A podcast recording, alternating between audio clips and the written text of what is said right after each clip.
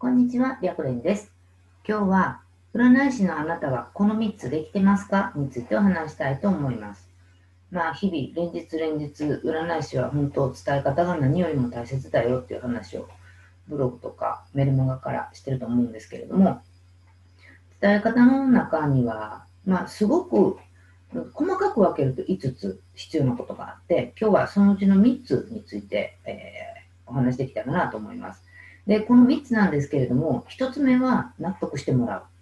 で、もう1つは質問する。もう1つはアドバイス。この3つになります。で、まず、納得して、納得してもらうっていうのは、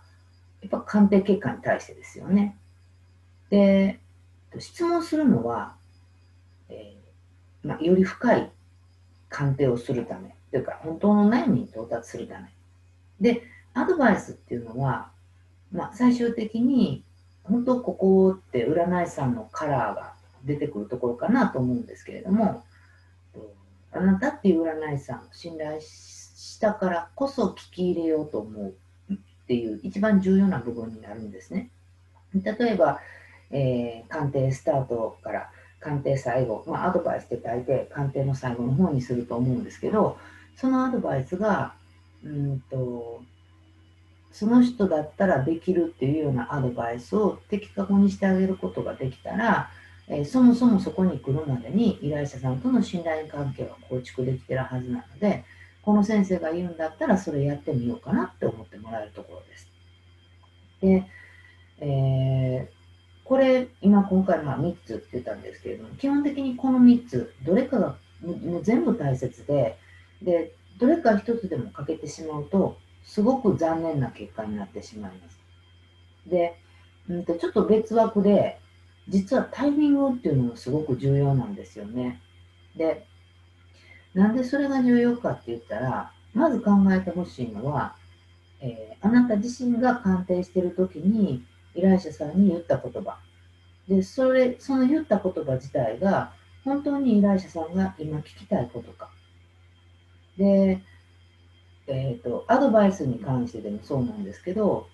今あなたが伝えようとしてるアドバイスって本当にそのタイミングで伝えないとダメかどうかっていうことを常に鑑定の中で考えていく必要があるんですね。で基本的に人ってまあまあ結構もう私もなんですけど本当自分勝手で自分が聞きたいことしか聞いてくれないんですよ。で、これはきっとあなたも経験があると思うんですけれども、例えば、えー、まあ、よく例えに出すのが、営業される、まあ、時、えー、家電量販店とか行くと結構営業されることって多いと思うんですけれども、その営業されることを、その人が寄ってきて営業されることに嫌悪感を抱いている方って少なくないと思うんですね。で、えー、なんで嫌悪感を感じるかって言ったら、まあまあ、ものすごい売りつけ感が強いからっていうのもあるんですけれども、話をするタイミングがずれていってるから、聞いてる側が違和感を感じていくんですよ。でそうすると、これは観点も同じなんですけど、違和感を感じてしまう。ちょっとずつちょっとずつ違和感を感じちゃうと、もうこの人の話聞きたくないなと思っちゃうんですよね。なので、占い師さんも本当、伝えて、占い師さんって特に、えー、まあ、これを、彼との復縁を占ってくださいって言われた場合、えー、復縁がどうなるかとか、彼の気持ちがどうかとか、現状どうかとか、どうしたらいいかとかっていうの鑑定結果の中で全部出てると思うんですね。で、本当、その人のためにと思って、あれも伝えてあげんな、これも伝えてあげんなってことが本当たくさんあって、相手の今聞きたいことっていうのを結構無視しちゃってるんですよ。で、例えばなんですけど、えー、依頼者さんが心の中で、えー、そやな、彼って私のことどう思ってんのかなって思ってたとします。で、えー、そう思ってるにもかかわらず、占い師さんの方が彼とは何月に復縁できる可能性がありますって言っても、えっと、それも実際聞きたいことなんだけど、今心の中で思ってるのって、私のことどう思ってるかななので、正確に厳密に言えば正解ではないんですね。で、そのちょっとしたズレ、が、えー、至るところに鑑定の中で出てくると、もう聞きたくないに変わってしまいます。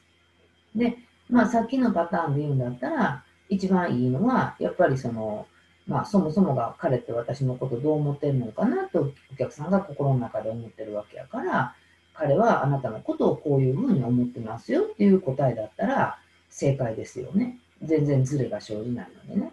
で、このタイミングを見計らうって結構難しいと思うんですよ。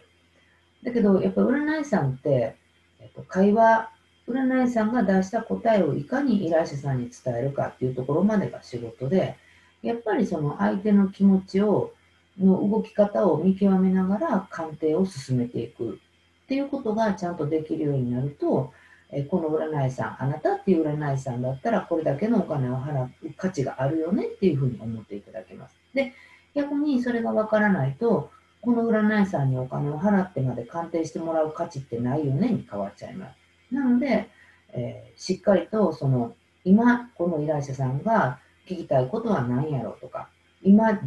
自分が話してることって、この依頼者さんが聞きたいことなんかなっていうふうなことを考えながら鑑定していく必要があります。で、まあ、特に本当電話とかチャット鑑定で分数が短い。で、対面鑑定の場合だったら、まあ、分数っていうよりは件数かな。で、係数がまあ延長になかなかならない。で、こんな場合は基本的には、と依頼者さんが知りたいことと、占い師さんが言ってることが噛み合ってないことが、えー、と少なくないと思います。ということは、